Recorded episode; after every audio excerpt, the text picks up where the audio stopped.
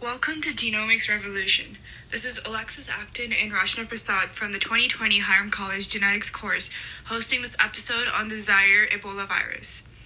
This virus causes the disease Ebola that originated from human animal contact, most likely from a bat. The Ebola virus disease, or EVD for short, was first discovered in 1976 with two consecutive outbreaks of fatal hemorrhagic fever in Central Africa. The first outbreak was in the Democratic Republic of Congo, which is formerly called Zaire, in a village near the Ebola River, which accounted for nearly 2,700 deaths. The second outbreak was in South Sudan.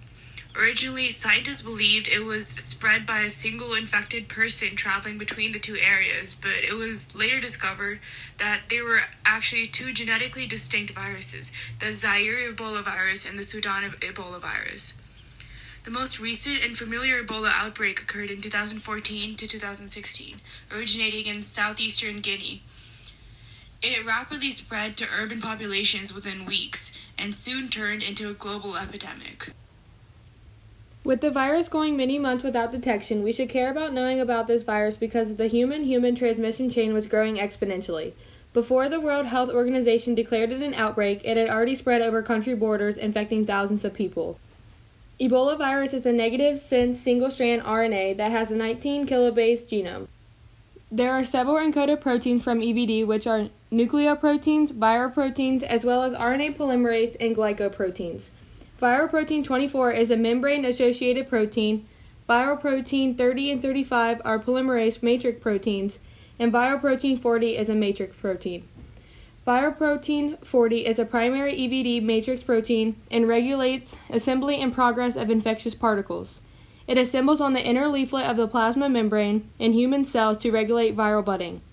Each of these genes encodes for a single protein product with the exception of GP. Glycoprotein encodes three proteins of different sizes with a full length of 676 residues.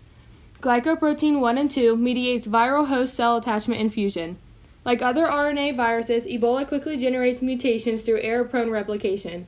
The various glycoproteins are produced from frameshift as a result of mRNA editing. Ebola virus belongs to a group of viruses called filoviruses.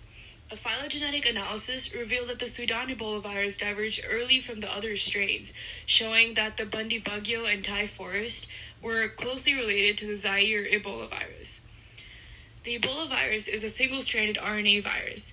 This gives it a higher likelihood of acquiring meaningful genetic adaptations and evolving into different strains when compared to the other DNA viruses. A 2017 study by Tao Li et al. conducted on 514 different Ebola virus genome sequences from patients with confirmed EVD cases showed that 11 different lineages of Ebola virus arose from one outbreak in Sierra Leone alone.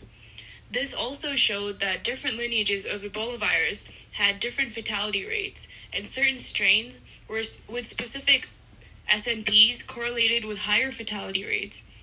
Variations in nucleotide sequences can help target each Ebola virus strain from another, ultimately leading to a better diagnosis and th- therapeutics.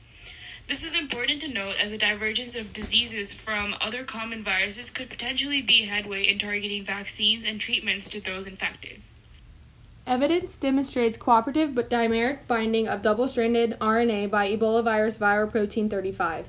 The C terminal domain of viral protein 35 dimerizes upon binding to double stranded RNA, showing cooperativity. Reston Ebola virus is named to show where it is derived from, which has previously shown to be critical for RNA binding, but is also important for viral protein 35 dimeric interface binding. These researchers mutated R312 and 301, which likely abolished double stranded RNA binding, which disrupted the formation of the viral protein dimer, leaving it in unstable formation.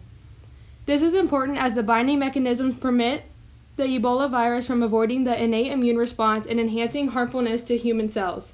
This alone can help researchers target the structure based conformational states or protein targeting drugs for drug development and biodefense mechanisms. One study showed that multiple sequence alignment ge- generated several conserved sequences from each protein mentioned above. Using an Ebola strain from 1976 and a recent strain of 2014, the two sequences were 100% identical. The conservation allowed for detection of B and T cell epitopes, which covered between 25.37 and 61.51% of the population. B cell epitope is the portion of the antigen which interacts with B lymphocytes to trigger immune responses. The importance of this is to understand the efficacy of eliciting immunity through humoral and cell mediated immune responses. T cell immune response usually promises long lasting immunity, and here the prediction of T and B cell epitopes provide two alternatives but effective immune response mechanisms. Thank you for tuning in on this podcast of Genomics Revolution. We hope you enjoyed your time and learned something new about Ebola.